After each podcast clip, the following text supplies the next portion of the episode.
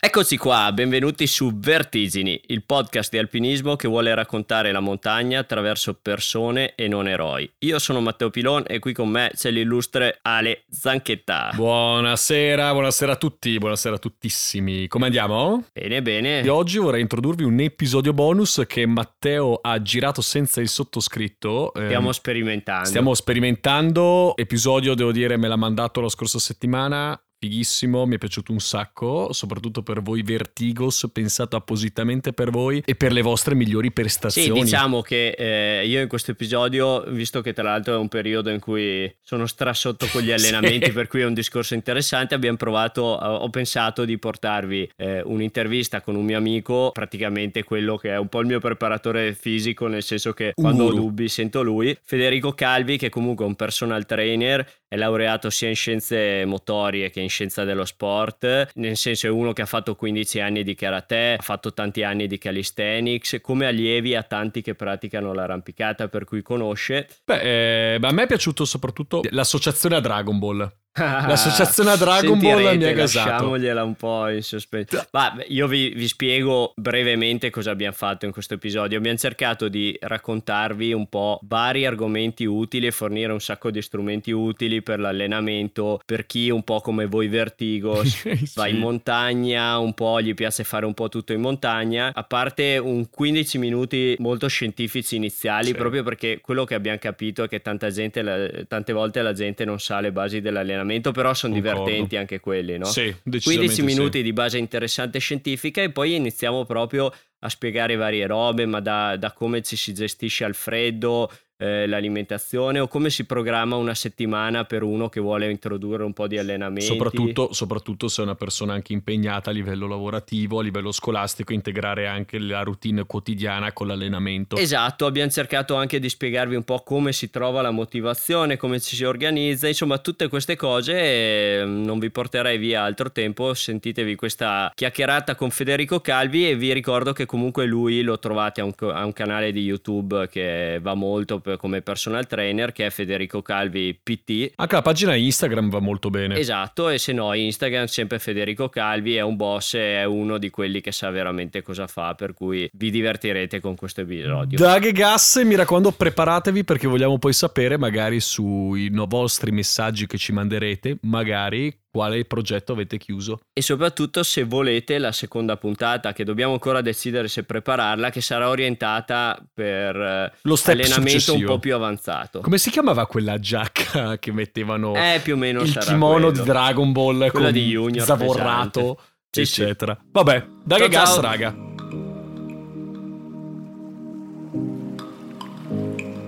Eh, ma fai anche video con quella luce là? No, la luce è solamente perché, visto che siamo in videochiamate, per sembrare un po' più belli davanti al nostro ah, ospite. Ah. Però con una web, di solito usiamo una webcam da 15 euro, ah, per cui la qualità ah, okay. video non è sto granché. Però io sono un gran... Eh, come si dice, dell'idea che nei podcast sono più fighi i podcast solo audio, perché li puoi ascoltare quando vuoi. Non... Però Uh, one More Time lo guardi, sono sicuro. Cos'è One More Time? Non lo guardi, ok. No, io guardare guardo zero. No, scusa, ascolti. No, no, in ogni caso no. Perché e... su cos'è? Di allenamento? No, no, però è, è molto improntato così. È, è, simile a come lo facevi. E quello è sia audio che video. E era per dire, il discorso era per dire che praticamente vederlo è bello guardare la faccia delle espressioni del, dell'ospite in certi momenti magari, no? Però, ah, quello sì. Però eh, là dipende se sei più una persona visiva o auditiva anche perché... Ma poi dipende chi... anche da come sfrutti i podcast, nel senso in macchina, eh, sì, come sì. lavori, no, mentre infatti, ti alleni. Eh. Infatti, questo per dire che la maggior parte poi dei podcast vengono però ascoltati in quei momenti là e quindi la parte visiva magari è bella solo per quei momenti, ma non per un'ora eh, e esatto. mezza di, di, podcast. Sì, io non mi metterei neanche per esempio, cioè io i podcast li ascolto no, generalmente quando sto facendo altro. Sì, sì, sì. Se ho tempo di star là a guardare uno schermo, mi guardo una serie o mi guardo un documentario. Perché tra l'altro anche l'episodio, visto che è un podcast che ascolto tanto, è un po' orientato in quei termini, una roba che ascolto da un po' e ascolto tanto è Uberman.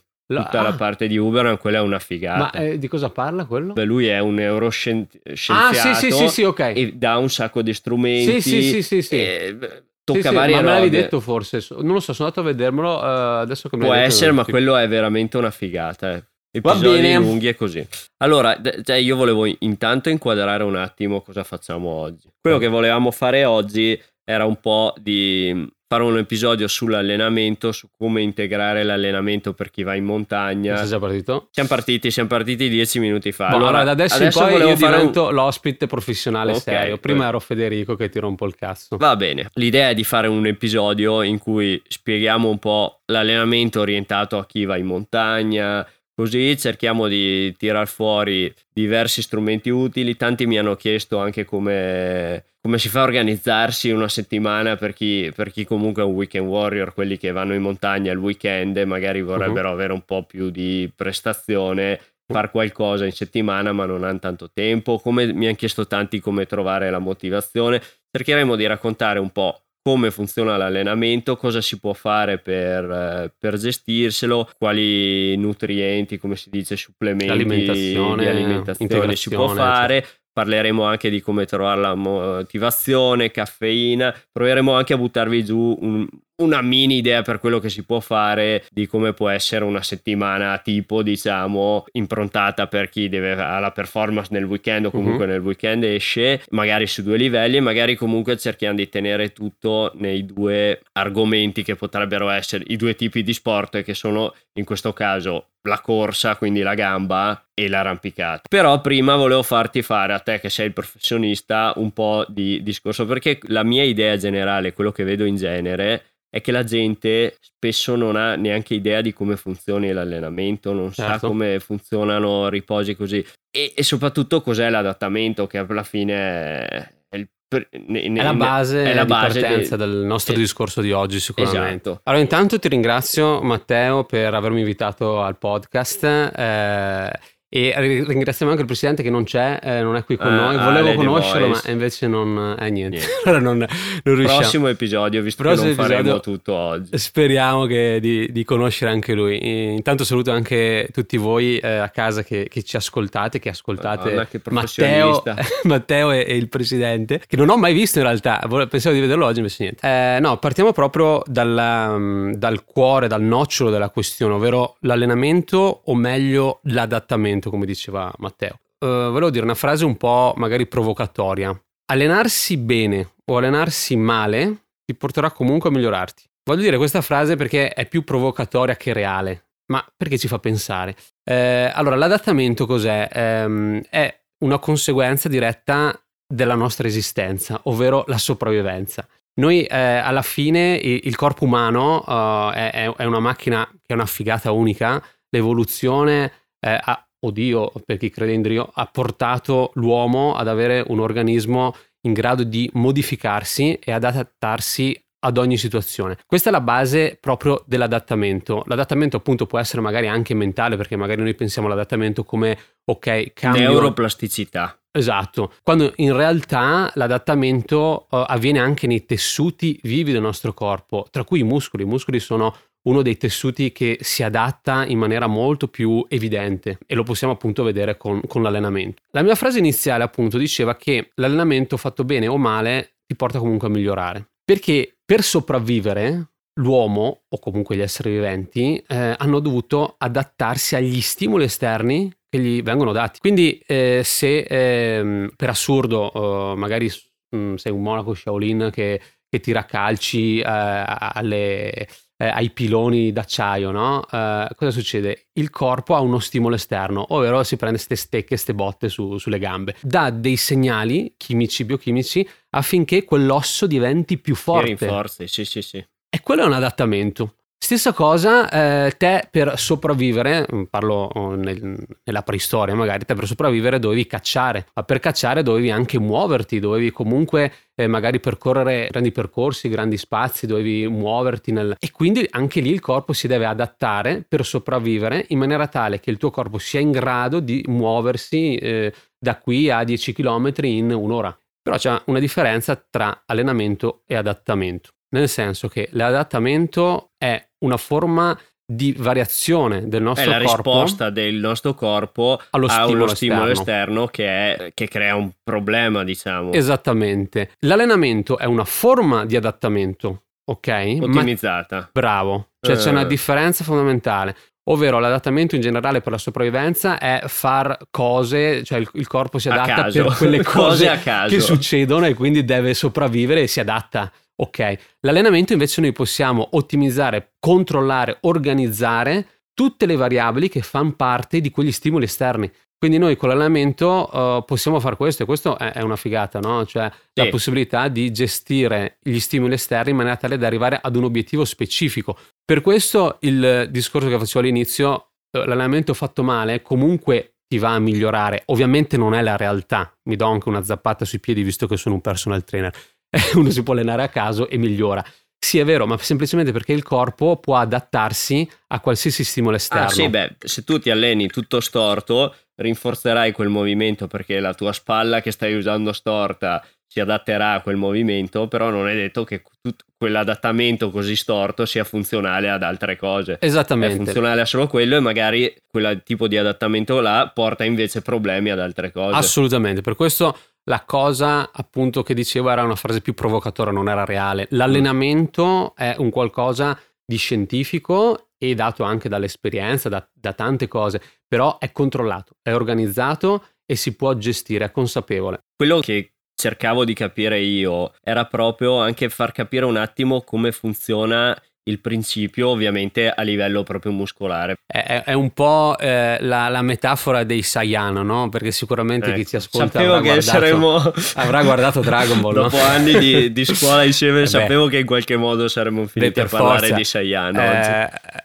Cioè un Goku o Vegeta ogni volta che viene di- distrutto Sì, la- eh, e, e perde La poi particolarità dei Saiyan era questa, che ogni Torna- volta che arrivano quasi in fin di vita esatto, tornano più più forti. forti. ecco, il muscolo è un po' un Saiyan no? nel senso che lo stimolo che gli si dà deve essere uno stimolo al limite delle sue capacità nel momento in cui noi diamo uno stimolo sotto le sue capacità non è allenante. Quindi, esempio, io eh, faccio esempi proprio semplici, io riesco a tirar su, senza neanche specificare il gesto, tiro su 50 kg e io più di 50 kg non riesco a tirar su. Se io per allenarmi faccio degli esercizi in cui tiro su 5 kg, quello non è allenamento. Devo per forza avvicinarmi a delle percentuali almeno oltre il 50-60% di quei 50 kg. Quando faccio questo, allora sto dando uno stimolo al muscolo che può eh, eh, creare tutti gli effetti biochimici che poi possono aumentare la forza, no? E tra questi c'è proprio quello che dicevi, cioè eh, le fibre muscolari, le cellule muscolari si rompono. Tant'è che i giorni dopo di un allenamento intenso ci sono dei valori anche nel sangue che aumentano, che sono esattamente i valori che indicano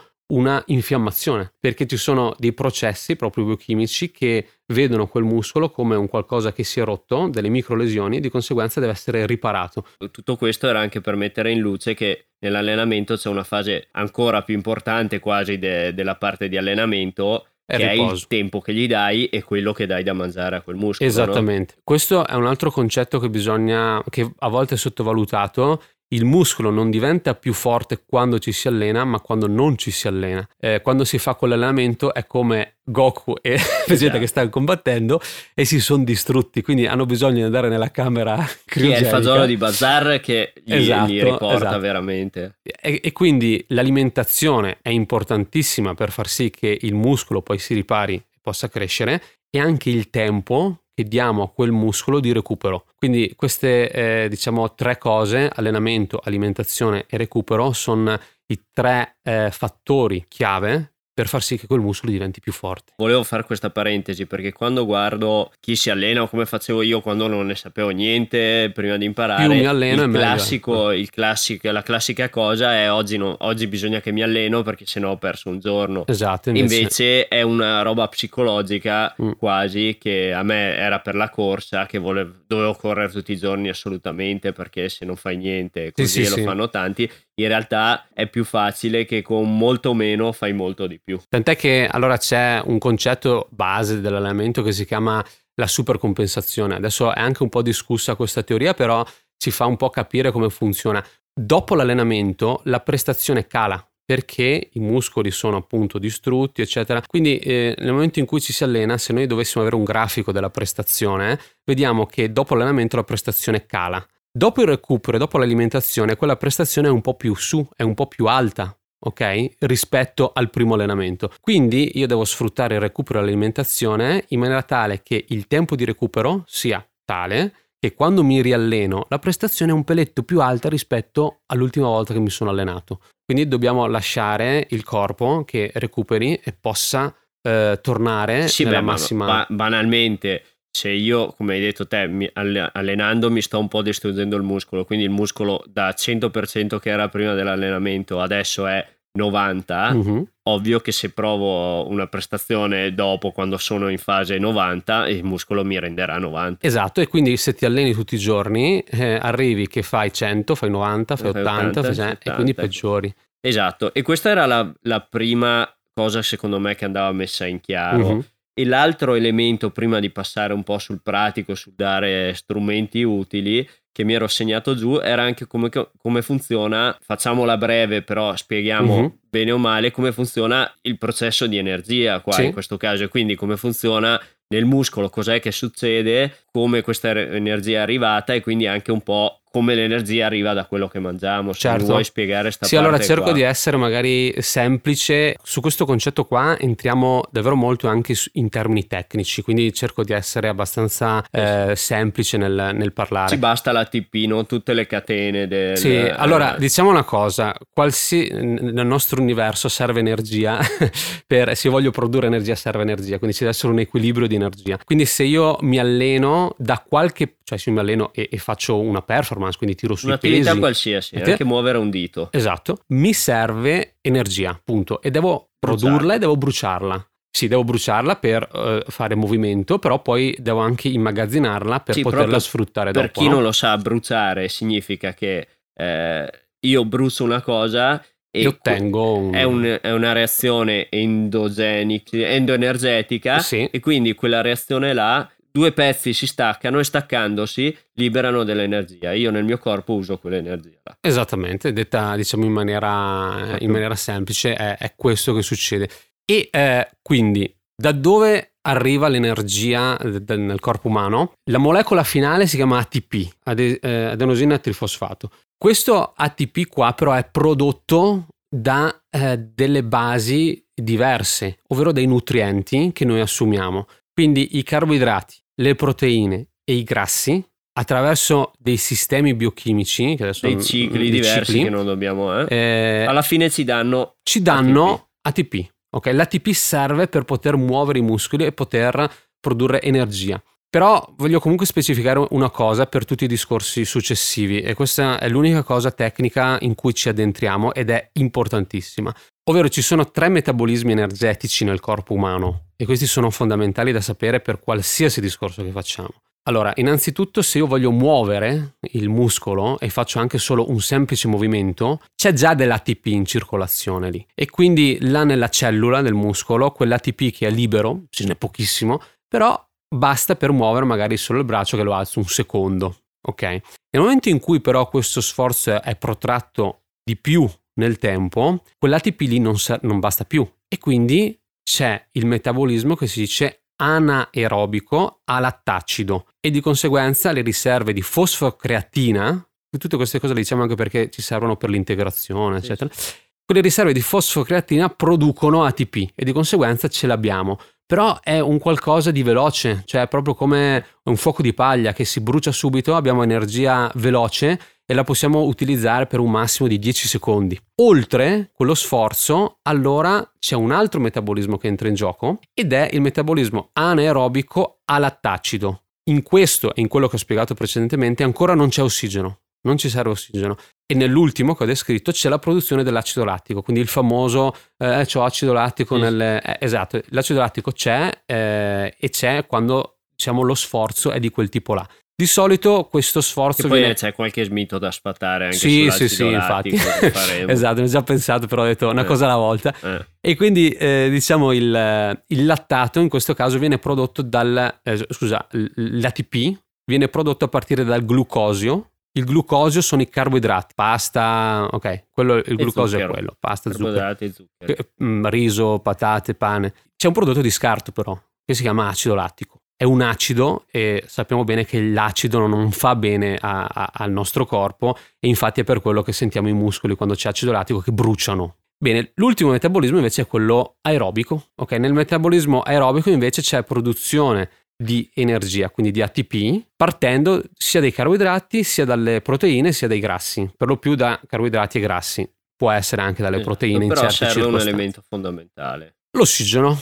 Ok, quindi quel eh, serve per produrre eh, ATP e ne viene prodotto anche tantissimo. La cosa negativa è che è lento. Quindi prima di eh, rendere diciamo eh, efficiente quel sistema di produzione di energia serve tempo e infatti i primi due che ho descritto, il primo eh, il sistema anaerobico a lattacido in 6-6-10 secondi è quello che poi si esaurisce, eh, produce energia solo in quella tempistica là. Quello che produce acido lattico, il lattacido, si arriva da, fino dai 30 anche a un minuto, mentre l'aerobico dopo un minuto e mezzo, due minuti, Sì. comincia ad entrare nella sua massima efficacia di produzione di energia. L'ultima cosa da dire è che questi tre sistemi partono sempre, tutti e tre insieme, però prima c'è quello della fosfocreatina, poi c'è quello del lattato e poi c'è quello aerobico. Per, per metterla semplice, noi dobbiamo fare qualsiasi cosa e il nostro corpo, a seconda di eh, quello che e quanta intensità, quanta durata deve Bravissimo. fare, ha questi vari sistemi che partono a catena. Che, esatto. che- Partono tutti insieme, però a poi catena, se serve, se nel nostro obiettivo si esaurisce con quelli più Esatto. facili,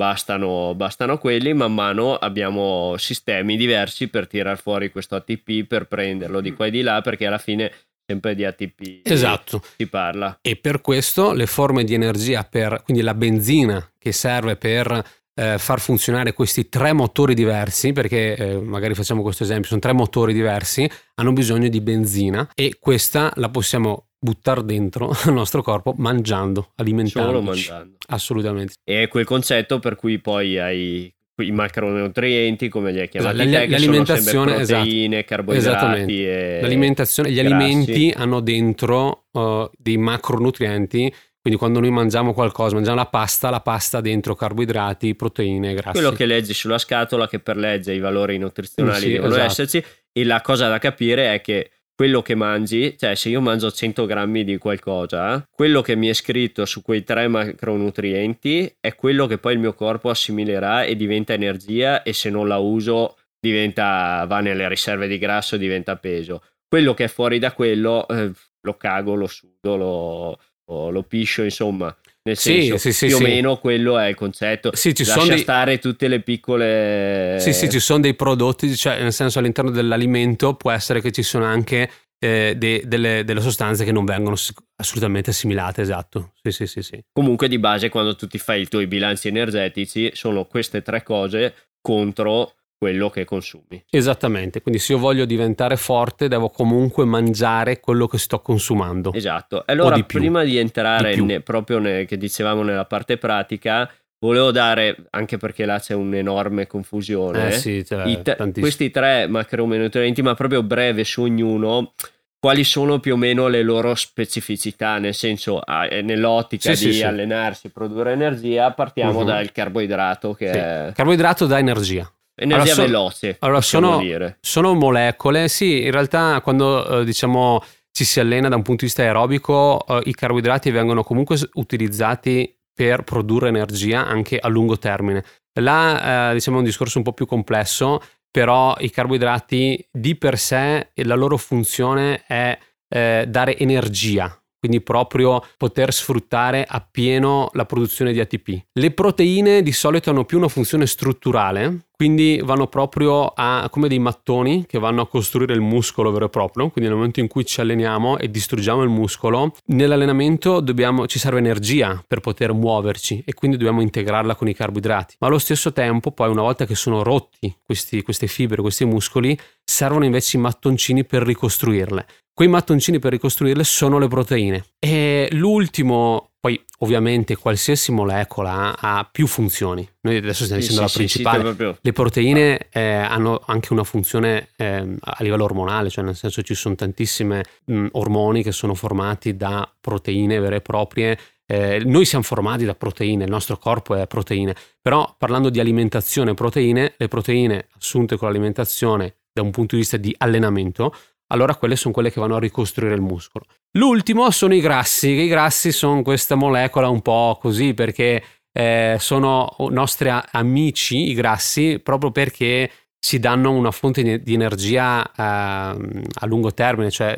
Diciamo che se guardi la cosa banale, se tu guardi i grammi, con 5 grammi di proteine fai tot energia, con 5 grammi di grasso fai il doppio dell'energia, che può più, essere eh? un bene. Eh, no, il doppio, de- sì, sì, no, il, doppio, il doppio, sì, sì, il doppio. Che può essere un bene, ma può essere un male, è il motivo per cui sono un po' eh, demonizzati, sono... perché bisogna sapere eh, sì, bisogna di cosa si sta parlando. Bisogna saperli dosare, perché i grassi sono quelli, diciamo, che ci fanno diventare grassi eh, oltre ovviamente a un surplus calorico, ma magari ne parliamo dopo. Però più grassi assumiamo, più calorie assumiamo.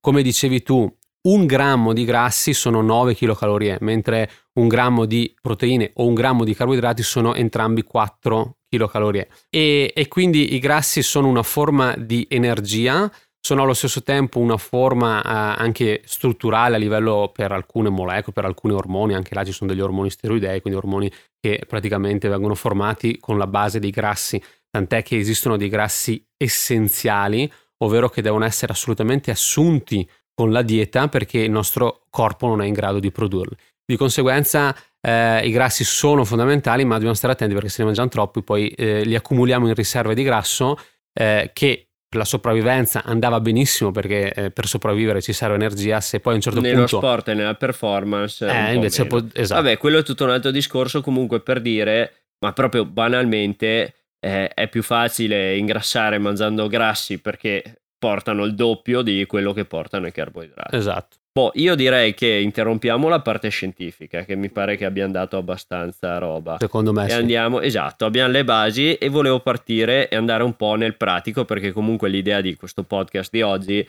è dare un sacco di strumenti, informazioni utili per provare ad allenarsi. E partirei dal nostro ascoltatore medio uh-huh. di, di Vertigini, che eh, oltre che la sua attività principale, oltre che ascoltare il podcast continuamente, eh, tutti gli mm. episodi tre volte per, per assimilarli mm. molto bene, è un appassionato di montagna, a cui uh-huh. piace fare un po' tutto quello che si fa in montagna, è il famoso weekend, weekend warrior, quello uh-huh. che eh, in settimana il suo lavoro ha tutti i suoi cazzi e poi il weekend gli dedica alla montagna che può essere andare a camminare, far ferrate, a chi piace arrampicare, sciare e tutte ste monate qua.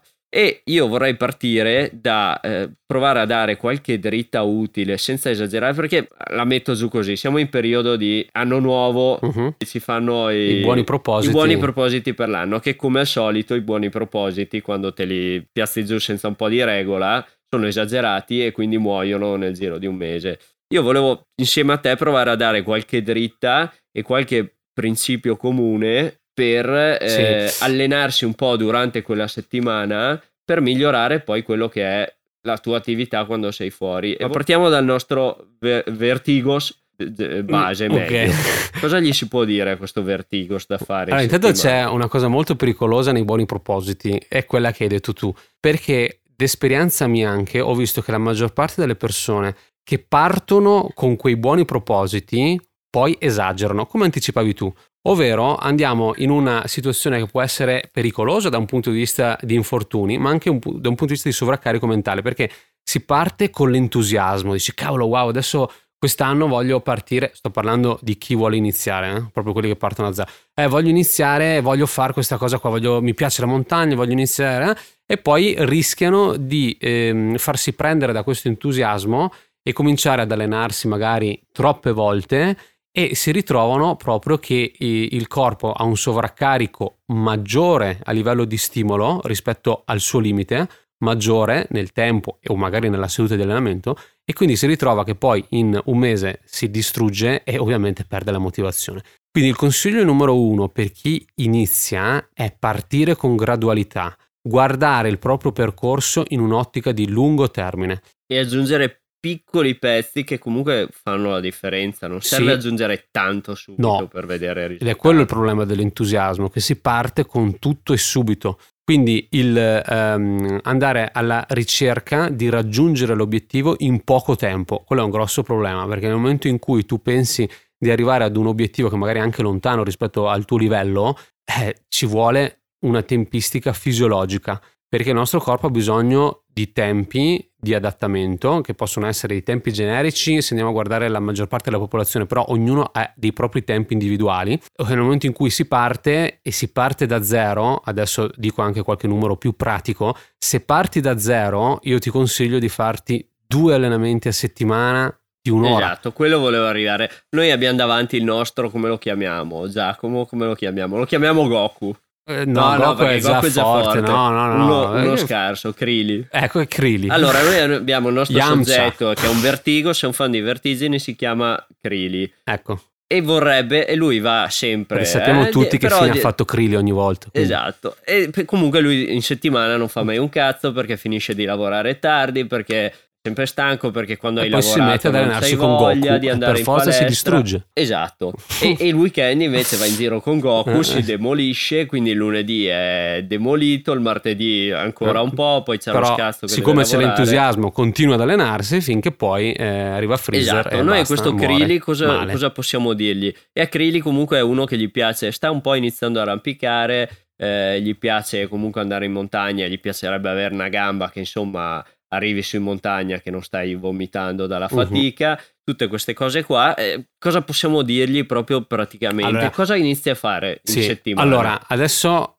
vado un po' più in termini pratici, come dicevamo, e vado proprio diretto senza dar troppe spiegazioni. Se vuoi ci addentriamo nelle spiegazioni. no, lo scientifico chiedi. solo se è interessante. Esatto. Perfetto, allora se non ti sei mai allenato e vai solo nei weekend, sto proprio parlando con Krili, no? Sì, sì, Eh, Me lo vedo. allora, la prima, la prima cosa da fare è cominciare ad allenarti anche durante la settimana, perché eh, se tu oh, esci solo nel weekend, allora cosa succede? Succede che quel weekend là eh, possiamo considerarlo come giornata di allenamento, però è un allenamento un po' troppo, perché stai facendo una performance, eh, stai dando uno stimolo al tuo corpo che è un po' troppo rispetto al tuo livello.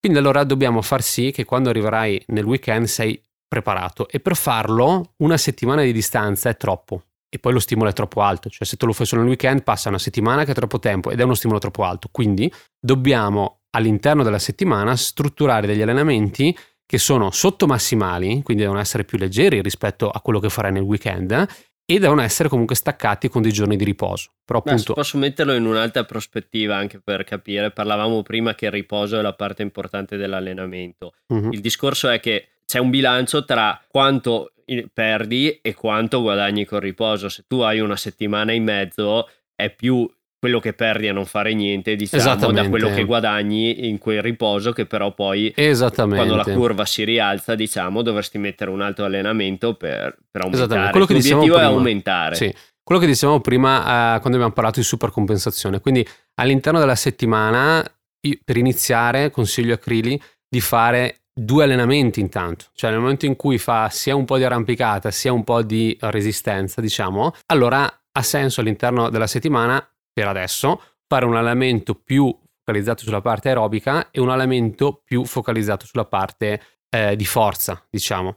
Quindi semplicemente strutturare appunto un allenamento aerobico che può durare un'ora e un allenamento di forza che anche quello può durare un'ora. Là poi possiamo andare. Sembra poco, però già due ore a settimana fatte con Eh, costanza aggiungono per Krili sì. tantissimo per Krili. Sì, perché poi dipende, siccome abbiamo fatto eh, la, mh, eh, il concetto iniziale che l'allenamento è organizzato, quell'ora lì può portare a dei grandi risultati se l'allenamento è organizzato. Sì. Attenzione, stiamo parlando comunque di due ore fatte bene, non due ore che ok vado a fare cose a caso, che quindi c'è l'adattamento di cui parlavamo all'inizio, ma allenamento, quindi vuol dire che quell'allenamento lì che fai in quell'ora deve essere ben Sì, io strutturato. direi di, visto i tempi che abbiamo e così, di spiegargliela, cioè di dare questa idea, che è quella dell'organizzazione che hai appena detto te, che non deve essere, que- noi adesso lo stiamo dicendo per Krili, quello che è è andare a informarsi, nel senso fare una ricerca, fare un piano che non può, può, essere non quello che fa Crilli adesso, però comunque andare a trovare un programma, che se quell'ora trovi un programma, insomma, fare un po' di ricerca allora, su internet, a, quello a, che è. Allora, adesso vabbè, diciamo da un punto di vista proprio pratico,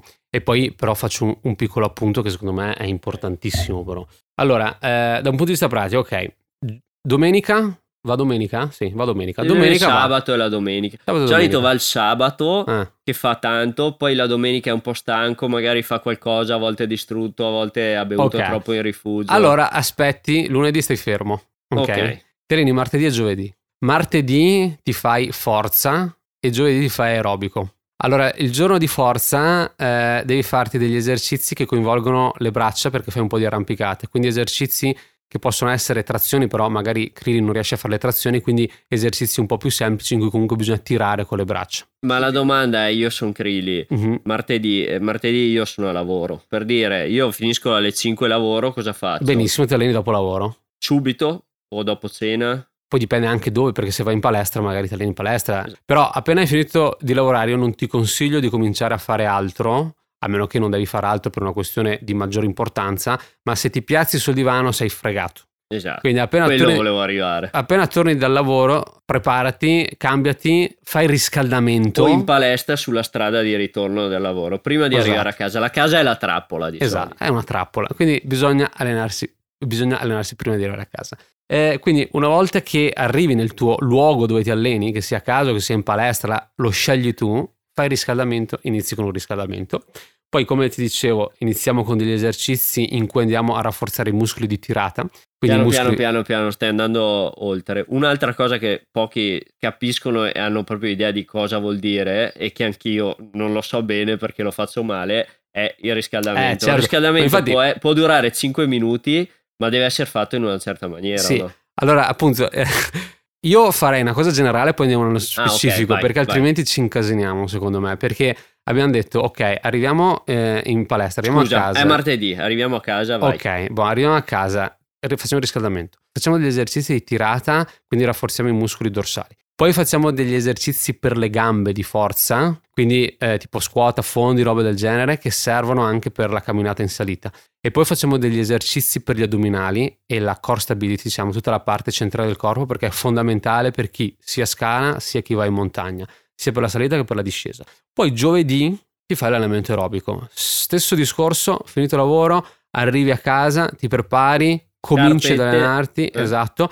e facciamo un aerobico che può essere misto, cioè nel senso non è detto che deve essere per forza un qualcosa di costante, non è detto che, possa, che deve essere per forza una corsetta leggera che vai fuori, ma può essere anche un qualcosa di intermittente in cui per un certo lasso di tempo vai con un'intensità un po' più alta, intendo correre un po' più veloce se corri, eh, e poi abbassi un po' questa corsa e si fanno diciamo cose di questo tipo. Questo è più allenante rispetto ad andare in maniera costante. È il concetto Ov- delle ripetute. Esatto. Ovvio che se tu non hai mai corso, allora ti consiglio di fare una corsa costante. Quella può bastare se sei Krili che non ha mai corso. Okay. E questo in linea generale. Adesso mi sembra che volevi parlare del riscaldamento, se vuoi parlare un attimo. Di questa settimana a cui abbiamo detto ho diversi punti da sviscerare. Sì, sì, e da là andiamo. Punto numero uno, riscaldamento. Spieghiamo cosa vogliamo ottenere, cioè cos'è che, che sensazione devo ottenere per sapere che ho fatto riscaldamento? E allora, quanto dura? Quando sei riscaldato, senza entrare nella parte scientifica per adesso, quando sei riscaldato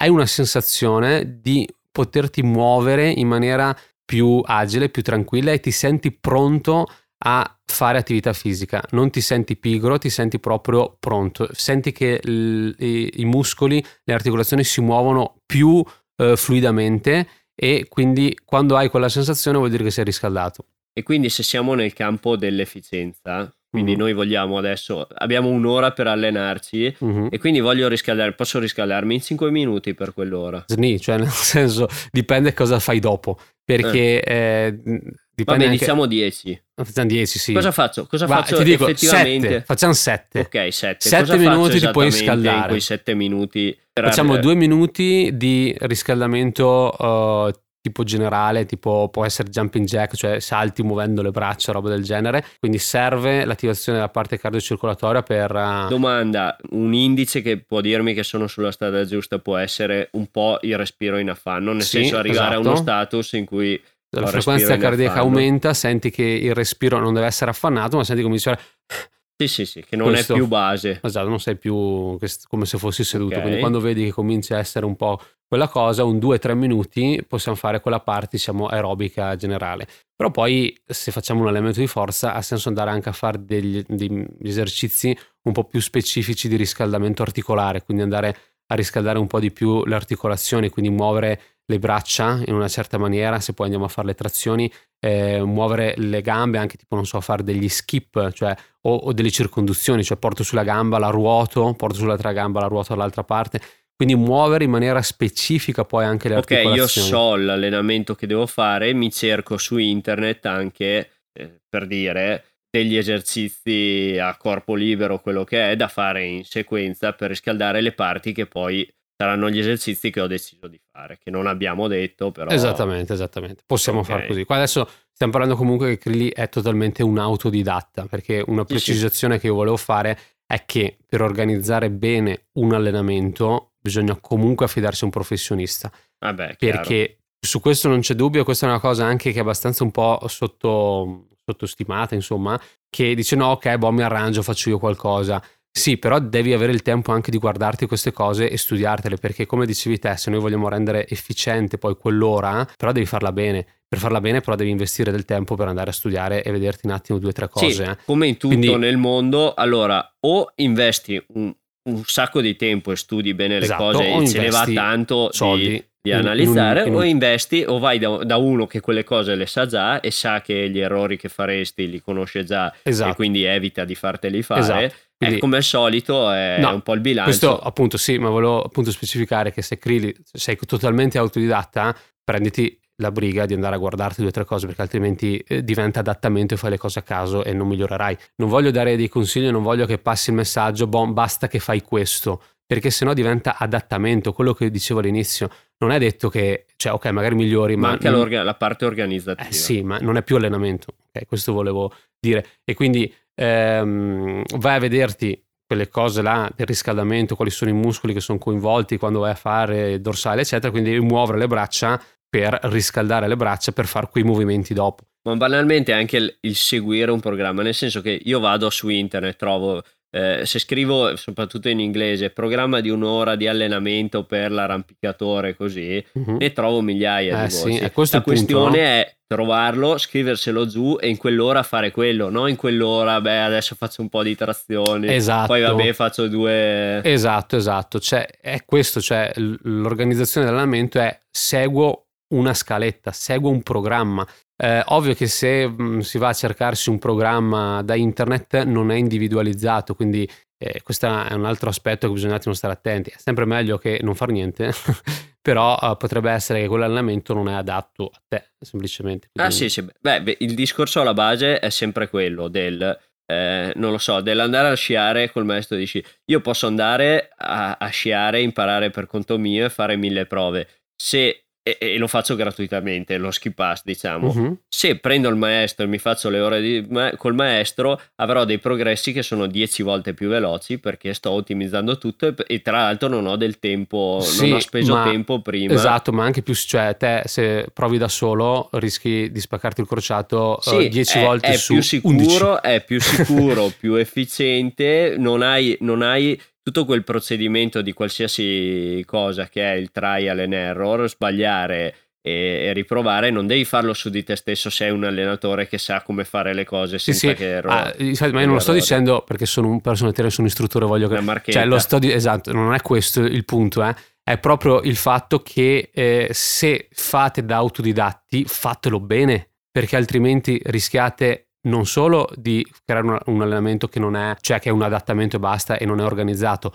ma c'è il rischio di farsi male. Il modo migliore per farlo eh, è continuare, cioè chiedersi il perché di tutto. Esatto. E fare, se, se, fai quell'ora di allenamento, dietro a quell'ora di allenamento probabilmente ce ne sono tre di ricerca su internet esatto. o su libri se esatto. vuoi. Quindi allora Crili deve avere anche la passione di fare queste cose qua. Io lo sto dicendo appunto, ripeto, per far sì che da autodidatta puoi raggiungere il risultato, perché sennò parliamo di aria fritta, cioè non voglio, eh, cioè io voglio dare un messaggio che ti porti un risultato. Se tu fai a caso, ti prendi un programma, non vai a conoscere, poi a meno.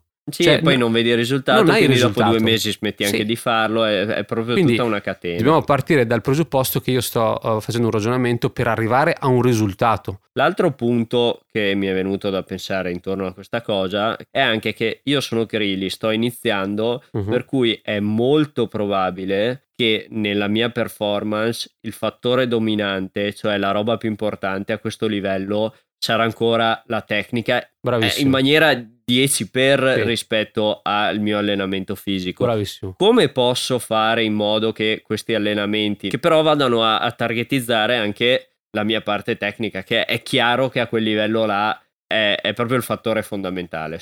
Bravissimo. Questa, allora io Eh, sono... bravissimo. sì. Io sono un eh, sostenitore al 1000% che la tecnica è uno di quei fattori che influenza maggiormente l'ottenimento del risultato. Per arrivare a un risultato ci sono più fattori che entrano in gioco, no? Ognuno di questi fattori incide in percentuali diverse per- nel poter raggiungere il risultato. La tecnica è una di quelle cose che è più importante e ha, non so, ha un 60%, ha un qualcosa che è più di tutto rispetto al, Sì, a tutto e, il e resto. tra l'altro va in funzione di da quanto poco fai Sì, l'attività. esatto, ovviamente Cioè, più tu sei sei a- l'atleta che deve fare le Olimpiadi, la tecnica ci lavori comunque, ma magari sei a un punto Quella è che influirà scontata. 15%. Sì, sì, sì. A, que- a livello di Krili è 80%. Eh, probabilmente. eh, influenza il 15% il tuo allenamento, però la prestazione che tu fai quando sei ad alto livello ha già una base tecnica che influenza la prestazione già al 60%, ma l'hai già automatizzata, l'hai già allenata. Quando sei appunto um, Krili, lì devi migliorare la tecnica perché sicuramente Krili non ha una buona tecnica, lo vediamo, cavolo, è scarsissimo contro tutti. Eh, e quindi eh, quella cosa là è importantissima, però per imparare la giusta tecnica cioè tu puoi provare, ma non sai se lo stai facendo giusto. Anche se tu sai com'è la tecnica, devi avere la percezione che il tuo movimento è con la tecnica che tu hai imparato, cioè che tu hai studiato, scusa. Tu studi com'è la tecnica, benissimo, la pratichi, non è detto che la tua percezione sia analoga alla giusta tecnica. Magari ti fai un video, ti guardi e, dici cazzo è tutta un'altra roba rispetto a quello che mi stavo aspettando. Quindi il mio discorso è, vuoi imparare la tecnica, devi studiare. Cioè, no- non c'è altra via, eh? ma devi avere un feedback. Se Esatto. sei autodidatta, ti devi filmare. Ok. Devi filmarti. Tralasciando questa cosa che comunque è, la- è forse l'aspetto più importante di questo discorso che stiamo facendo, la mia domanda era orientata a dire que- quei due allenamenti che facciamo in settimana, Mhm. se abbiamo la possibilità li orientiamo su un'attività che è più tecnica e quindi è più o meno quello che facciamo poi durante la nostra, quello che vogliamo ottenere o questi allenamenti li teniamo target sui muscoli, non so come si dice, Sì, sono generali. generali Allora, e non vanno... Krili, Krili deve iniziare dal generale. Ok, Ok. Krili inizia dal Sì, generale. Krili deve iniziare dal generale, quindi non serve che fai movimenti specifici, ma puoi fare movimenti generali in cui vai a rafforzare i muscoli che sono poi coinvolti nella tua performance. Mano a mano che ti alleni, due o tre mesi dopo puoi iniziare a fare degli esercizi più specifici. Mano a mano che ti alleni migliorerai e di conseguenza potrai andare sempre di più nello specifico, ma Diciamo che quella generale. tua sessione di eh, forza o, o- metti la sessione di resistenza, se sei uno che vuole imparare ad arrampicare, puoi fare traversi in palestra di arrampicata, dopo un po' puoi spostarla Sì, esatto, là, diciamo. esatto, però devi partire dal generale Che c'è perché il movimento, insomma. più, più, par- più vai nello specifico, più la tecnica diventa specifica, più diventa difficile da, da- da automatizzare e gestire. Eh, noi possiamo stare qua a parlare anche due ore di trazioni per parlare di tecnica delle trazioni. E sì, trazioni è un esatto. esercizio generale. Più impari bene la tecnica in esercizi generali, più puoi avere transfert negli esercizi specifici. Ottimo. E la terza cosa, dicevo intorno a questa due settimana, due allenamenti, è come riempiamo quei buchi, nel senso cosa succede nei giorni in cui non mi alle- alleno Sì, l'unica cosa che puoi controllare mm, nei giorni di riposo è l'alimentazione. Perché comunque poi ti consiglio semplicemente di staccare e non pensare più a- all'allenamento. Ti sei allenato, basta, devi pensare ad altro in maniera tale da non avere sempre quella mentalità no, devo allenarmi, no, eh, perché sennò si cade in quel eh, errore. Esatto, che si continua a fare. Quindi È il classico dei principianti. Prima cosa, esatto, prima cosa è dell'entusiasmo di cui parlavamo, no? Prima cosa, non pensarci più, ti sei allenato a posto. Nei giorni in cui non ti alleni, puoi pensare però all'alimentazione, se vuoi pensare anche in quei giorni a migliorare la tua performance. E quindi devi iniziare ad, ad alimentarti nella maniera corretta che sia funzionale alla tua performance. Sempre se rimaniamo nel generale, cioè Krilli deve imparare a mangiare eh, e non buttare giù a manetta come Goku. Tanto Goku ha una genetica devastante, quindi può mangiare quello che vuole e, e amen. Invece Krilli deve fare le cose fatte bene. Quindi per fare le cose fatte bene, non fraintendete il messaggio, anche ad altri livelli le cose bisogna farle benissimo, non, non basta la genetica. Eh, la cosa più importante è capire quello che si sta mangiando. Quindi se stiamo sempre da autodidatti, informarsi sugli alimenti che mangio cosa apportano al mio corpo. Quindi quello il discorso che abbiamo fatto prima, carboidrati, proteine, grassi. Se io sto mangiando la Philadelphia, cosa mangio? Cioè cosa sto buttando dentro? Se io mangio... Giro eh, la scatola e leggo. Esatto. Esistono anche delle applicazioni adesso, al giorno d'oggi, che sono ancora più comode. C'è Fat Secret, c'è um, Fitness Pal, ci sono tantissime. Non sono marchette, purtroppo non siamo sponsorizzati da queste app magari, però sono una figata. Però sono una figata perché... Anzi, adesso sinceramente io lo sto usando anche in una maniera ancora più semplice, perché adesso con l'intelligenza artificiale, con ChatGPT e quelle robe là, tu gli scrivi proprio... Io oggi ho so. mangiato e, gli, e, glielo scrivi proprio parlando dalla, dalla, colazione a così e gli dici fammi il calcolo totale dell'energia, delle proteine e anche le percentuali diciamo. Esattamente. Io gli chiedo così e lui fa tutto. Esattamente. Non ho controllato però le intelligenze artificiali già adesso sono devastanti. Bing. Bing. Son, sì, Bing. E sono anche ChatGTP, cioè sono... Sì, sì, è che Bing è gratis. Boh, ma comunque anche ho provato l'altro giorno con ChatGTP a chiedergli fammi una tabella nutrizionale su tot grammatura, quindi non su 100 grammi, perché se voi guardate dietro la scatola, ok, se voi guardate la scatola dietro di un prodotto, vedete quanti eh, quanti macronutrienti, quindi quanti carboidrati, grassi e proteine ci sono su 100 grammi. Di solito sono specificati su 100 grammi. Se voi utilizzate un'app oppure l'intelligenza artificiale, potete fare questo, uh, queste informazioni, le potete ricavare su una quantità specifica. Esatto. Guarda qua, io ieri, Esattamente, io adesso sono in fase... Adesso Matteo mi ha fatto vedere una, un'immagine fatta con l'intelligenza artificiale in cui ha fatto tutta Spieghiamo, la tabella. Io no? sono in fase proprio ipocalorica, sto tagliando un sacco perché devo bruciare insomma dei grassi e così. Gli ho detto, guarda, io oggi ho, ho, mangiato questo a Bing, sto parlando di Bing perché, uh-huh. perché Bing può usare ChatGPT 4 sì, ma sì, esatto. gratuitamente, esatto. quello è il motivo. E gli ho detto, guarda, io ho mangiato tutte queste robe qua, gli ho fatto l'elenco dalla mattina a colazione cercando di essere preciso sulle quantità e lui in 40 secondi mi ha tirato fuori una tabellina con uh-huh. tutti gli elementi ne- sì, sì. nell'ordinata, tutte nella scisse, no, nella scisse sì, nell'ordinata, uh-huh. tutti i valori così i totali e alla fine io so esattamente cosa ho mangiato e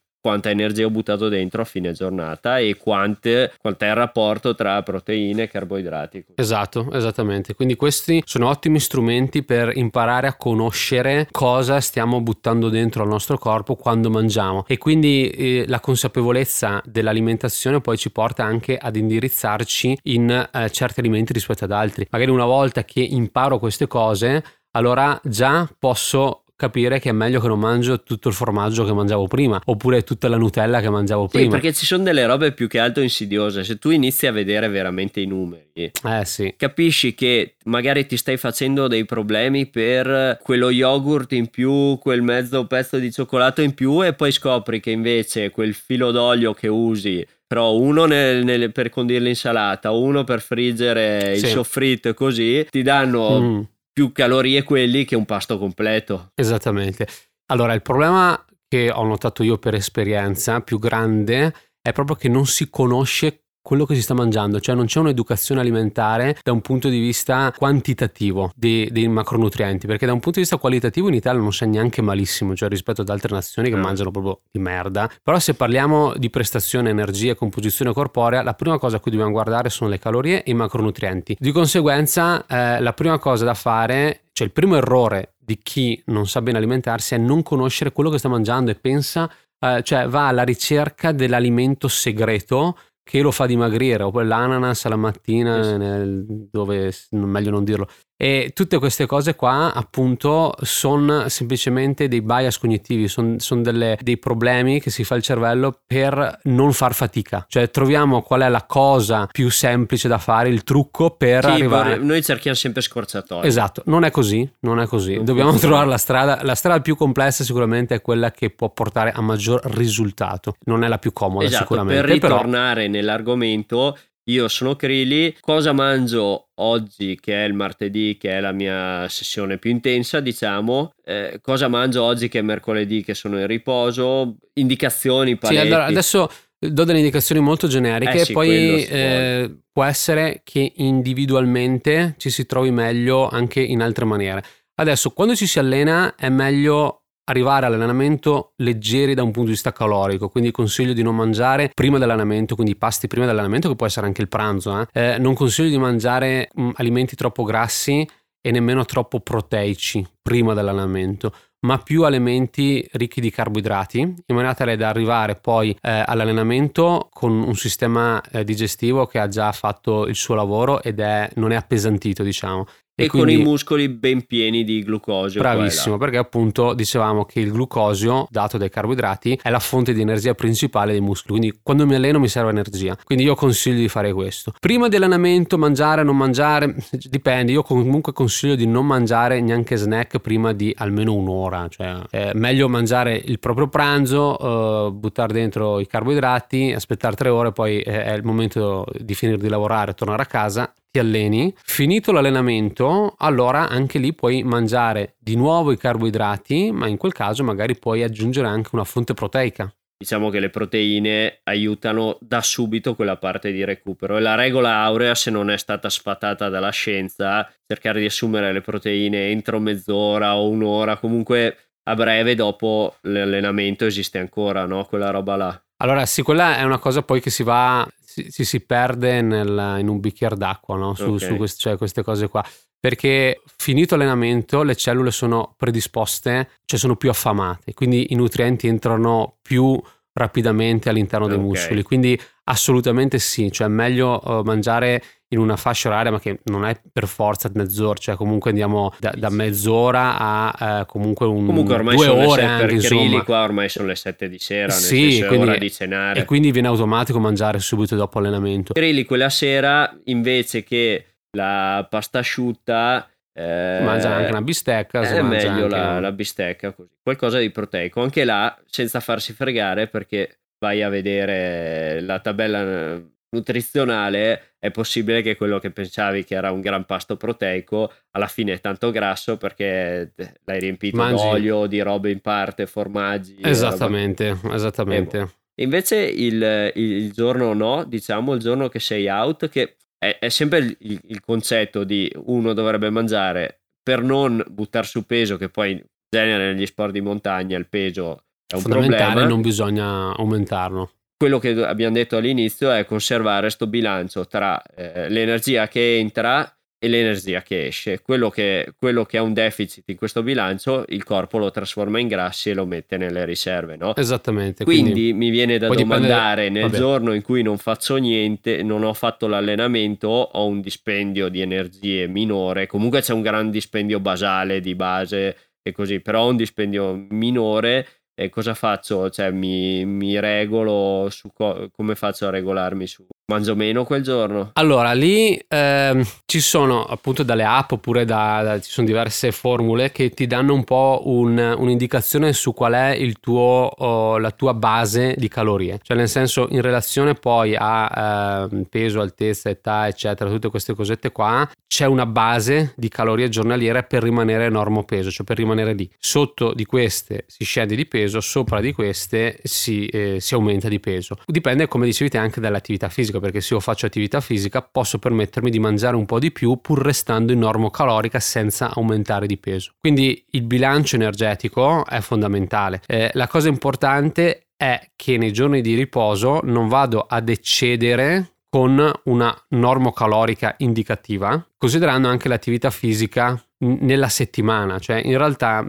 al di là del giornaliero, la cosa eh, migliore è guardare nella settimana, cioè deve esserci una settimana di normocalorica. Se io un giorno mangio un po' di meno, l'altro giorno posso mangiare un po' di più, perché nella settimana, nel tempo, rimango comunque bilanciato. Però questo adesso in termini un po' più teorici, perché in termini pratici io come faccio a vedere qual è la mia normocalorica? Allora, da un punto di vista teorico ci sono delle formule oppure semplicemente con eh, le app che dicevamo prima Sì, sì. ti danno un'indicazione su quante sono le calorie dai età, altezza, sai bene o male peso, qual è più o meno. sì. ma non è detto che sia quella cioè la cosa migliore è sperimentare. Sì, cioè devi prenderti, sì, sì, cioè prenderti due settimane in cui mangi e ti segni quello che mangi all'interno dell'app o dell'intelligenza artificiale, sì. quello che è.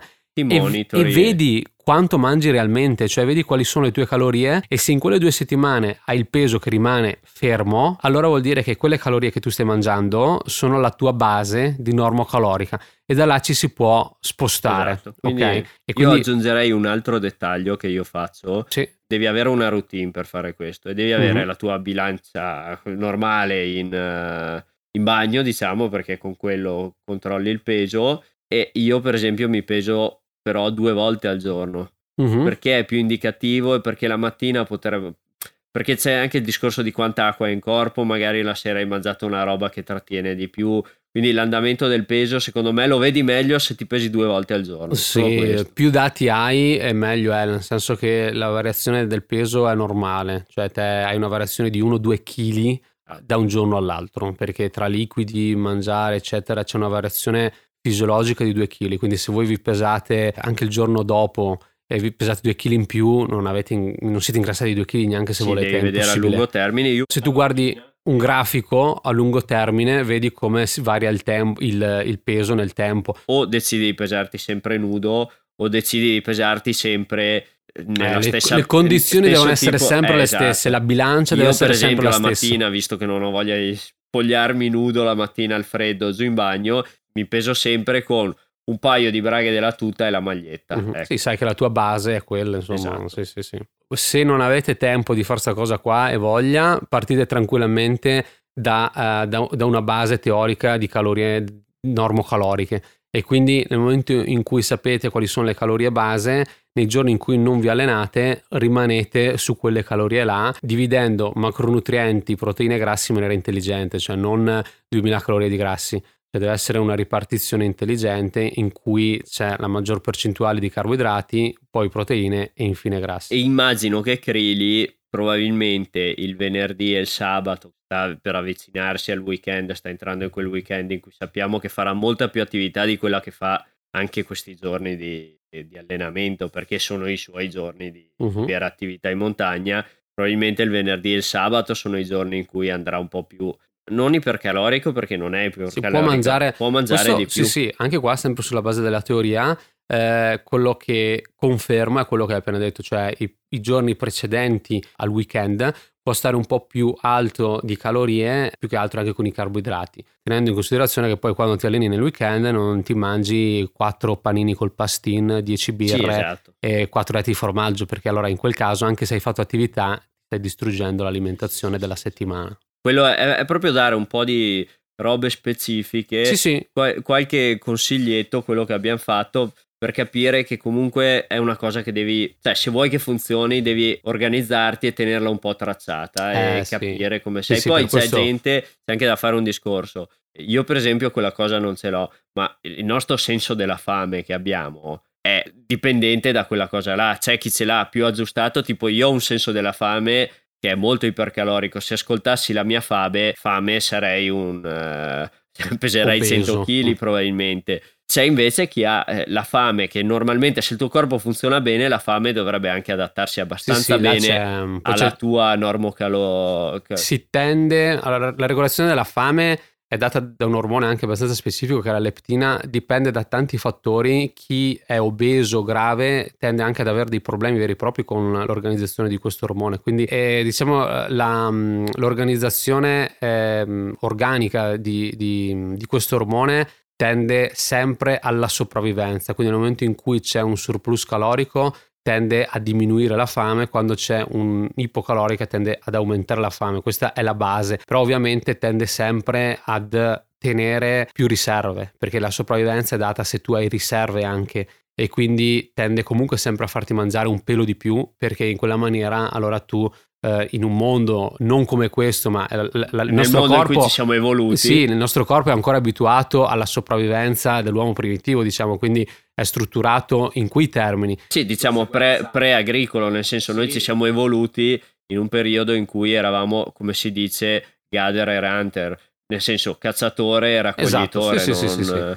Sì, sì, adesso ci siamo evoluti così veloci, più veloci dell'evoluzione, di conseguenza, cioè ci siamo organizzati no, a livello esatto, più veloce dell'evoluzione. Sì, sì, esatto, esatto, questo volevo dire. Che eh, siamo ancora, cioè l'organismo è ancora abituato in quei termini, quindi di solito tende a far mangiare un po' di più. Sull'alimentazione si potrebbe fare, chiamiamo un'altra persona anche sull'alimentazione sì. per fare questo. Poi chiaramente, piccolo appunto, se queste cose sono interessanti e volete che magari facciamo anche un altro episodio, tocchiamo alc- qualche argomento un po' più velocemente, basta che lo scrivete, tanto Calvi abita un quarto d'ora da qua e e a gran esatto. voglia. La prossima volta gli preparo minuti. le birre. No, eh, volevo fare un altro argomento giusto per non lasciarlo là, ma proprio brevemente, perché c'è un gran bel argomento che mi interessa in finale di puntata. Uh-huh.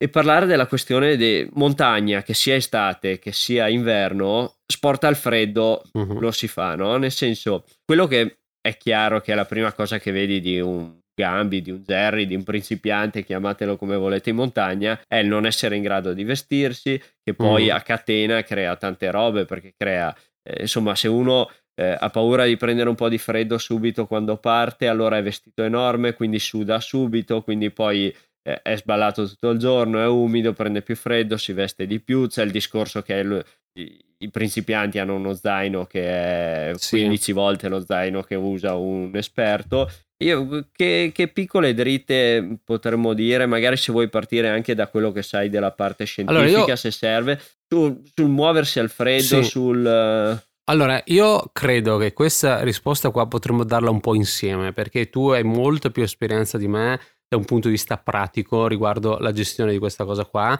Io posso darti ehm, alcune, diciamo, alcuni tips, alcuni, alcune cose eh, che sono importanti partendo dal fatto che anche qui possiamo parlare di concetti generici, ma dal mio punto di vista questa cosa qua è tanto individuale e anche questa va allenata. Diciamo l'adattamento anche al freddo è un qualcosa che non, non, avviene subito. Se tu non sei abituato a stare al freddo, comunque i muscoli si scaldano più lentamente, ci sono diciamo tutta una serie di conseguenze legate proprio ad eh, uno stimolo che non ha mai ricevuto. Quindi eh, siccome il corpo si adatta, eccetera, eccetera, dobbiamo farlo adattare con gradualità anche alle esposizioni al freddo e poi da là si allena e, non, e riesce diciamo, a gestire eh, la temperatura in maniera diciamo, più ottimale. Il punto di partenza secondo me proprio per dare il consiglio più pratico che ho sempre dato è la regola aurea di questa cosa qua è che ci, ve- ci si veste per l'attività che si deve fare e non per il,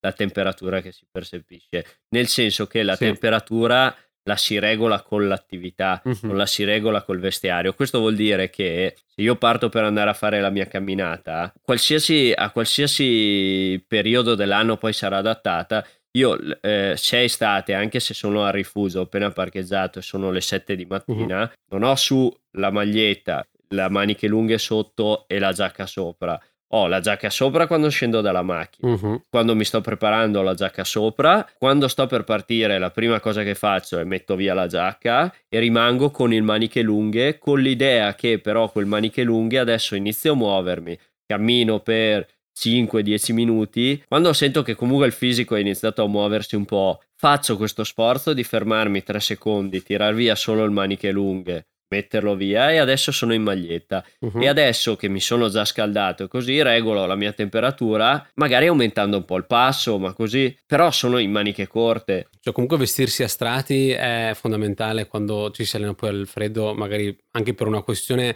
di dare la gradualità nel riscaldamento, perché diciamo che il riscaldamento è importante parlando del riscaldamento muscolare, no? Ma allo stesso tempo i muscoli comunque per poter essere efficaci ed efficienti nel loro lavoro hanno bisogno di una certa temperatura. Più differenza di temperatura c'è e più ovviamente fa fatica a, a, a, a mettersi in moto, diciamo. Quindi nel momento in cui tu inizi e sei vestito un po' di più, sicuramente rende più veloce il riscaldamento e quindi il fatto che quel muscolo sia efficace ed efficiente. Poi mano a mano che si riscalda non ha più bisogno di quel... Cioè, si di... vai nel problema contrario. Esatto, perché solito. produci calore, cioè te per produrre comunque energia, quella che dicevamo prima, in realtà c'è anche produzione di calore, per questo si, eh, ci si scalda. Chi è magro tra l'altro eh, e mangia tantissimo, sono delle persone che hanno degli enzimi che producono più calore rispetto a, ad altre persone, quindi quella cosa là è una cosa che si può allenare e appunto produrre calore c'ha la controindicazione che poi se ti scaldi troppo c'è un surriscaldamento, quindi ci deve essere la traspirazione della pelle, che è quella che crea eh, la diminuzione di temperatura. Eh, ma quello che voglio dire è che Krilli, io non consiglio però a Krilli di utilizzare delle giacche, quelle tipo dei nylon che tengono dentro tutto il calore, ma ci deve essere una traspirazione della pelle, ma ci deve essere anche una traspirazione del tessuto nel momento in cui magari suda e poi sta fermo, perché altrimenti nel momento in cui sta fermo e sei in un ambiente freddo, quel tessuto se non si asciuga raffredda ancora di più i muscoli. Adesso mm, sì, non sì, sto sì, parlando no, esatto. Tanto per, cioè un po' per esperienza, ma l'esperienza, la parte pratica sicuramente puoi dirla tu, però credo che parlando per Krili, le tue maniche corte magari per Krili è meglio che sia una manica lunga per adesso, sì, traspirante. il manichetto lungo, quello leggero però. Eh, sì, sì, ovvio, sì, sì, non robe... Sì, sì, sì. In montagna normalmente si va con tre pezzi, quattro pezzi diciamo di vestiario, vedo gente con pieno di giacche, sopra giacche, robe così, quello che ti serve è, vabbè, la tua t-shirt, la maniche corte che può essere termiche di quelle che, sintetiche che si asciugano, hai un maniche lunghe leggero che copre le braccia uh-huh. così e poi hai due elementi che sono, variano fra loro che sono il piumino leggero diciamo e il guscio, il guscio tecnico che è quello da acqua uh-huh. così. Dicevo, quando parti fai in modo di, poi dipende se è d'inverno o così, e ma fai in modo di, e, e regolandoti anche col tuo passo. 15 o... Esatto, fai in modo di partire partire leggermente coperto giusto per lo shock della partenza che sei freddo. Appena puoi, ma la regola base è ben prima che arrivi la sudorazione. Nel momento mm-hmm. in cui inizi a sudare vuol dire che stavi, stavi sbagliando e eri troppo vestito mm-hmm. perché se sudi sì, sì. In, una, in un avvicinamento in montagna non è lo sforzo che ti sta facendo sudare, è il fatto che sei vestito certo. troppo per quel momento. E nel Infatti... momento in cui sudi e ti bagni, come detto Calvi, hai rovinato la giornata. Quindi hai quello e poi hai nel tuo zaino il guscetto e il tuo piumino. L'altra cosa è la maglietta di, di ricambio in montagna, che è quella mm. fondamentale, basta che ne hai una, è nello zaino e è la prima cosa che fai quando arrivi in cima, la mm-hmm. prima roba che fai quando hai finito sudato sei ancora caldo per l'attività, uh-huh. quindi non hai problemi uh-huh, che fa certo. freddo. Via la maglietta, sull'altra maglietta, uh-huh. coprirsi subito e quelle esatto. sono le regole base da dire. Sì, Quello sì. che volevo chiedere a te, che sicuramente lo sai più di me, come funziona invece in questo caso la parte di alimentazione. Sì, allora ti dico, non sono specializzato su questa parte qua, quindi eh, no, non posso darti una risposta eh, specifica riguardo questo, però posso dirti che eh, da un punto di vista di alimentazione, nel momento in cui comunque abbiamo l'alimentazione corretta, eh, come dicevamo prima, il corpo si adatta da solo da un punto di vista eh, di regolazione termica anche. Quindi eh, nel momento in cui gli diamo i, i, carboidrati, perché comunque la termoregolazione e tutti eh, i processi biochimici che vanno a, a, a sfruttare il calore eh, quando si spezzano i legami di, di, glucosio, eccetera, derivano comunque da carboidrati e grassi. Quindi nel momento in cui entrano nel ciclo di Krebs, per stare un attimo oh, diciamo tecnici, lì dentro c'è eh, eh, la, la possibilità di produrre calore. Quindi se noi andiamo a, a, fare un'attività al freddo in cui non ci siamo alimentati con, correttamente a livello calorico, a livello di carboidrati, molto probabilmente poi eh, potrei avere più freddo rispetto a quando invece mi sono alimentato correttamente. O la performance. Esattamente. E ehm, tra l'altro, oltre a, alla parte di termoregolazione, anche la parte della, della performance. Eh, poi tra l'altro ci sono degli integratori che eh, aumentano la vasodilatazione e di conseguenza riesco a scaldare più facilmente anche la zona periferica, perché quando noi eh, ci esponiamo al freddo, la cosa che fa il corpo è reagire in maniera tale da proteggere gli organi interni, di conseguenza abbiamo freddo alla punta delle dita proprio per quel motivo là. Se noi usiamo degli integratori che vasodilatano, che può essere anche tranquillamente la caffeina, allora in quel caso eh, diciamo riesco a gestire più facilmente quel freddo iniziale.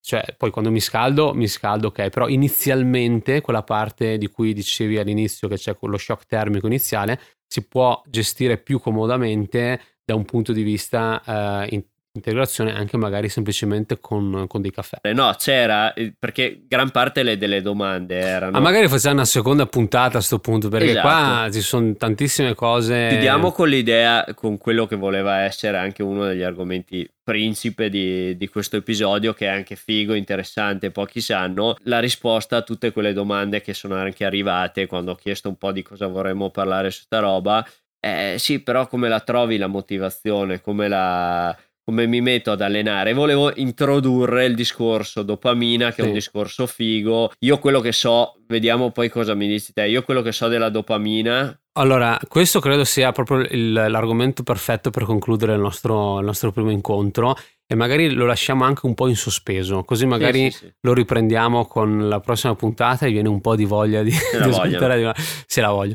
E allora, eh, il, um, la motivazione, dal mio punto di vista, è un qualcosa che per renderla vera, cioè per renderla, dobbiamo anche andare un po' su aspetti psicologici e non solo neuroscientifici perché sono due mondi che si parlano, la psicologia sì. e la neuroscienza, però la neuroscienza secondo me ha ancora tanta potenzialità nel, nell'arrivare a, dei, eh, a, a, delle verità che ancora non, non, si possono sapere, perché il cervello è così complesso. Ma quindi... infatti il bello di, di, questi circuiti della ricompensa sì. è che tu la di, dopamina la influenzi sia con delle sostanze, zucchero, caffeina, quelle robe, sì sia con de- dei pensieri, delle esatto. idee. Dei... E quindi eh, sono due mondi che si parlano tantissimo e quello che noi possiamo controllare maggiormente è anche eh, il, la parte psicologica, cioè nel senso è più semplice arrivare al risultato, dal mio punto di vista, adesso questa è anche un, più un'opinione, parlandoci da un punto di vista di psicologia.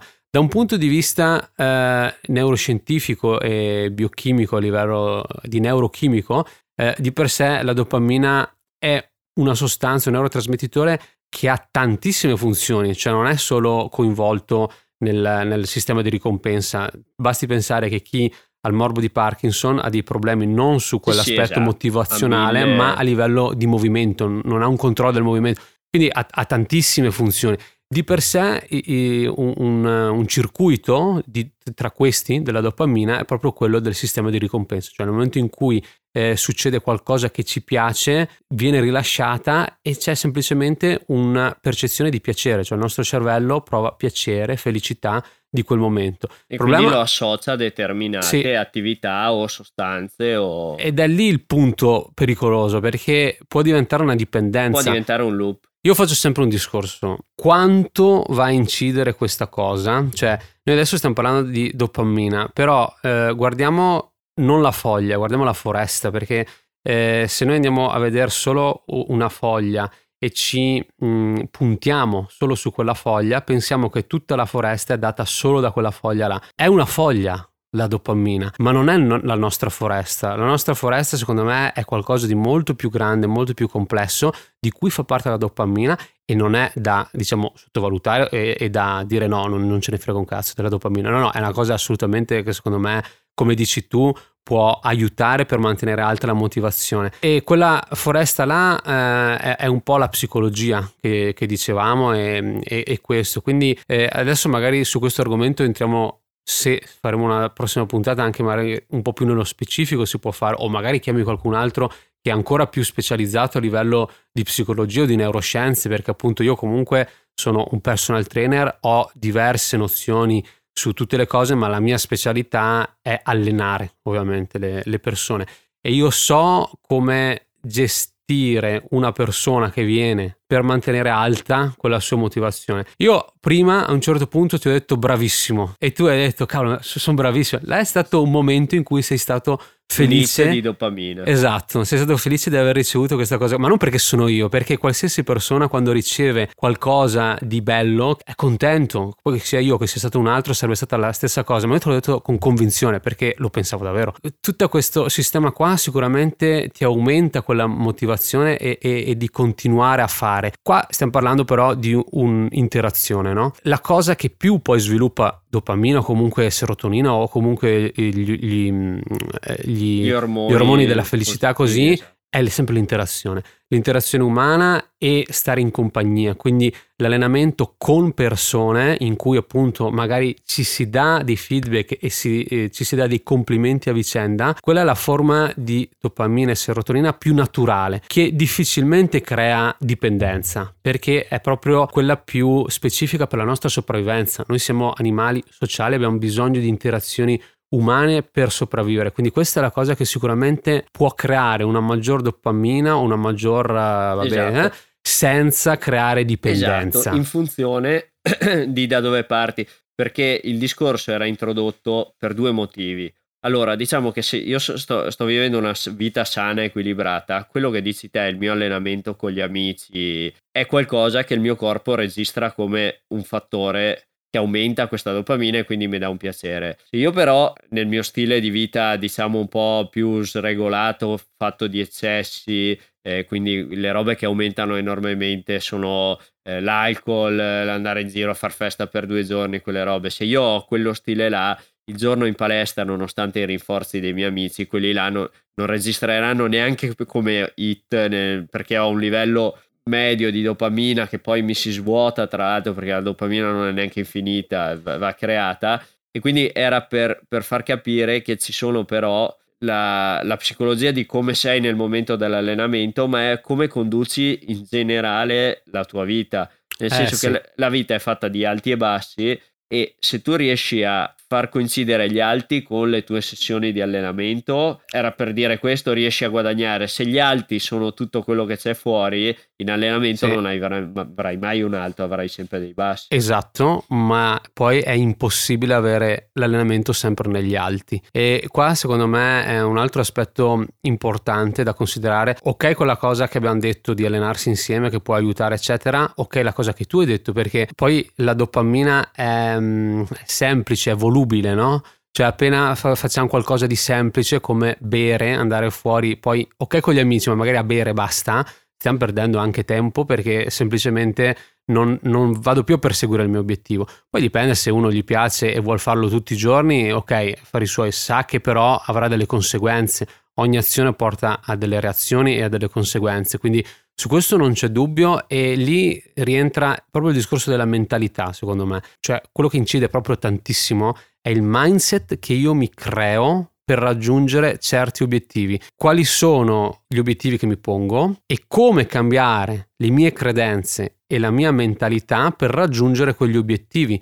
Perché finché eh, il mio obiettivo è far eh, la camminata della domenica, è comunque un obiettivo, devo mantenere quell'assetto mentale per tenerlo, ovviamente, no? E quindi non devo perdermi in far tutta la settimana fuori a birra, perché in quel caso non perseguirò più quell'obiettivo. Quindi il mindset e la mentalità è fondamentale, capire qual è la credenza, cioè capire qual è l'obiettivo, modificare le proprie credenze, i propri paradigmi, è la cosa più difficile in assoluto. Eh sì. E la cosa ancora più difficile è che se noi dobbiamo attendere sempre gli altri, gli alti, scusa, non gli altri, gli alti per allenarci è impossibile perché parlo di, di, mentalità anche qua, cioè nel senso la vita è fatta di alti e bassi, ma anche a livello di spirito, di mentalità, di c'ho quella giornata che sono più triste, c'ho quella giornata che non ho i cazzi di allenarmi, ma se io voglio perseguire quell'obiettivo, io quel giorno non ho la motivazione, se voglio perseguire l'obiettivo c'è poco da fare, cioè non è che per forza per perseguire l'obiettivo dobbiamo avere la motivazione. Questo è quello che fa la differenza tra raggiungere un obiettivo e non raggiungerlo mai. Non possiamo pensare che ci deve essere sempre la motivazione perché nella vita non avremo sempre la motivazione e quando non c'è quella motivazione subentra la disciplina nel dire ok, riconosco che è un basso, ma mi alleno lo stesso. Perché se la tua credenza è già cambiata, tutti i tuoi eh, pensieri quelli impliciti, subconsci, sono già registrati nell'arrivare all'obiettivo, tu quel giorno là che sei triste, sei scazzato, ti alleni lo stesso, ma senza neanche fatica, perché hai già fatto un lavoro di base che secondo me è già vedere un po' più la foresta in termini più ampli. Più ampli. E poi però si può andare nello specifico, ma il mio consiglio è ok, non perdiamoci troppo però nella singola foglia. Guardiamo un po' tutto, perché se noi guardiamo tutto riusciamo a fare davvero, perché sennò è come andare a cercare quell'alimento che mi fa dimagrire, cioè mettersi l'ananas in qualche parte del corpo e magari quella cosa mi fa dimagrire. No, è, è tutto l'insieme. E quindi questo è il mio discorso e vorrei proprio concluderlo con, questo, con questa cosa che è anche una cosa molto mia, cioè questa è una cosa che, che, porto anche a livello mio personale, non solo a livello, cioè non voglio fare il professore ovviamente sì, con questo discorso o dire agli altri cosa devono che fare. applichi su di te. Applico su che, di me e, e cerchi di trasmettere anche ai miei allievi per raggiungere il risultato, perché ovviamente adesso qua facciamo un discorso più uh, imprenditoriale, scusa, ma se la gente viene da me che vuole raggiungere un obiettivo, io gli voglio far raggiungere quell'obiettivo, altrimenti quella, quelle persone parleranno male di me e poi non vengono più da me. Questo è il mio lavoro, quindi io ho bisogno che quelle persone raggiungano l'obiettivo, ma per farglielo raggiungere devo anche dargli un, set, un certo mindset. Autogestirsi su una cosa così richiede uno, una forza mentale, comunque una costanza che, e di mettersi dei paletti, delle regole che è facile evitare o trovare la scusa. Esatto. Invece eh, avere il coach, avere il preparatore, avere mm. qualcuno che ti rende, come si dice, che ti rende... Che, Pronto sempre no, c'è un, c'è un termine che mi, a cui devi rendere conto. Ah, ok, sì, sì, Qualcuno sì, capito. a cui rendere conto. Sì, sì, ma c'è un senso di banalmente per molti è l'aver pagato l'abbonamento in palestra, sì, nel sì. senso ti sì, serve sì, un assolutamente sì. No, no, serve ma un il, elemento quella cosa di... là è importantissima, il valore fa la differenza, cioè Ah, boh, facciamo un discorso anche qua eh, puramente professionale. Io faccio il personal trainer di lavoro, tra l'altro oggi abbiamo dato dei consigli gratuiti devastanti, esatto. eh? ma devastanti ragazzi, cioè queste cose qua che abbiamo detto oggi sono devastanti. Però se una persona viene da me deve riconoscere che quello che gli sto dando ha un valore. Quindi se paga è ancora più disposto a perseguire quell'obiettivo là perché ha dato un valore a quello che sta facendo. Il tuo obiettivo deve avere un valore che può essere per te stesso, può essere per qualcun altro, un render conto qualcun altro come dicevo, quella, quella fatica di eh, oh, oggi è martedì, è il giorno che devo andare dopo lavoro ad allenarmi. Se ho l'abbonamento della palestra, il coach eh, che è là che mi aspetta, vado di certo. sicuro. Le forze le trovo sì, anche sì, se sì. sono demolito. se devo allenarmi a casa mia col tappetino e due mhm. manubri uh-huh. e così, devi avere una forza interiore molto più grande. Devi avere, eh, devi trovare il modo di obbligarti. Devi per associare un valore ci sono tanti alto. sistemi che per Infatti introducevo il, il, discorso, avevo introdotto dopamina che ne parleremo a questo punto più approfonditamente, anche per parlare di caffeina e quello che c'è dietro, che anche là c'è un mondo che è uno strumento che se sai Gestire. targetizzarlo e gestirlo è incredibile, ma ne parleremo mm. e direi che a questo punto ne parleremo anche dell'altra idea che avevo di fare, però siamo andati belli lunghi, che era non Krili ma Goku. Junior. Aiuto, Beh, no, Goku. Allora, diciamo che Krili è il Gambi. Poi c'è un avanzato che è quello che invece vorrebbe non solo questi due allenamenti che magari li uh-huh. già fa, anche se sono eh, strutturati, però diverso. vorrebbe trovare un modo di aggiung- magari aggiungere qualche allenamento, ma senza compromettere gli altri. Così, uh quindi faremo magari un episodio in cui vi raccontiamo cosa fare con Junior, che è un un pelo ancora. Goku, oh. vabbè, non ne parleremo mai. Goku è, è l'atleta performance. Eh, Goku, sì. Goku, Goku è, è invece quello che deve. Ripeto, là c'è una genetica devastante dietro. Eh. Cioè, esatto. Per essere atleti d'alto livello bisogna fare le cose fatte benissimo, allenarsi benissimo, alimentarsi benissimo, ma se non c'è la ma genetica non vai lassù. Questo... Questa è la realtà dei fatti. Eh, ah, ok, vabbè. Cioè, Krillin non sarà Goku, punto. e questo è una, eh, questa è un'altra cosa che secondo me è un po' spietata da dire, ma bisogna rendersene conto. La genetica fa tanto. Sai cos'è la cosa figa che ho sempre pensato, però? Che tu non puoi essere Bolt, ma è possibile che tu quella genetica ce l'abbia per un'attività che non hai mai praticato. Sì, sì, Quella sì. è la cosa bella se ci pensate di assolutamente variare. Ognuno, le, le, attività e anche le, le, le capacità, le abilità sono così varie, sono così tante che statisticamente è probabile che tu come persona potresti essere nella top sì, sì, eh, ci sono tantissimi calciatori del mondo ci sono eh. tantissimi calciatori che sono magari famosi semplicemente perché fanno gol e hanno delle ottime strategie ottime scusa, caratteristiche strategiche e non fisiche in base allo sport potrebbe anche eh, essere meno influente la genetica cioè quello che volevo dire, il mio discorso sulla genetica era proprio su prettamente sport totalmente fisici.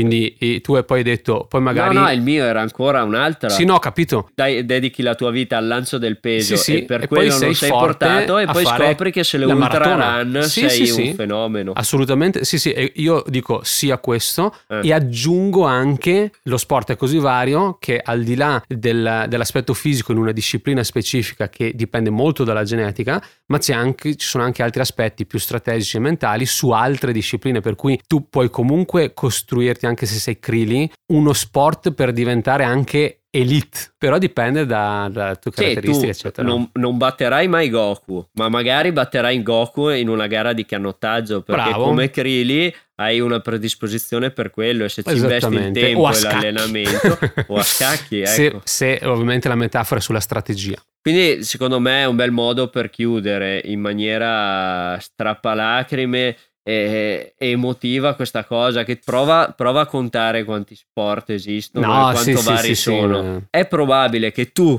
tu ascoltatore che ci stai ascoltando in questo momento hai un talento di quelli innati, di quelli che ti mettono nel uno percentile, come si dice, eh, per uno di questi mille sport. Quindi sì. cosa devi fare? Devi provarne tanti, provarli tutti, provare a conoscere il tuo corpo, sperimentare su se stesso, allenarti, provare, brigare e magari, magari sarai un campione. Concordo, è un bel messaggio.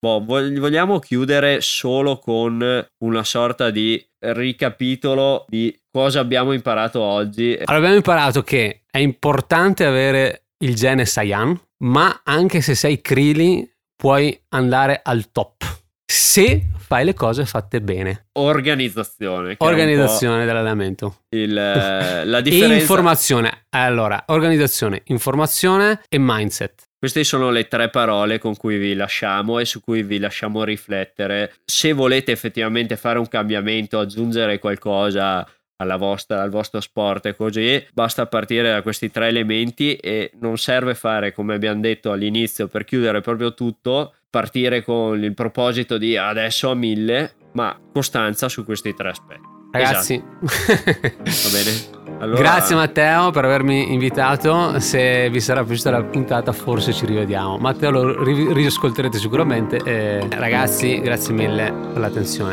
Ciao ciao.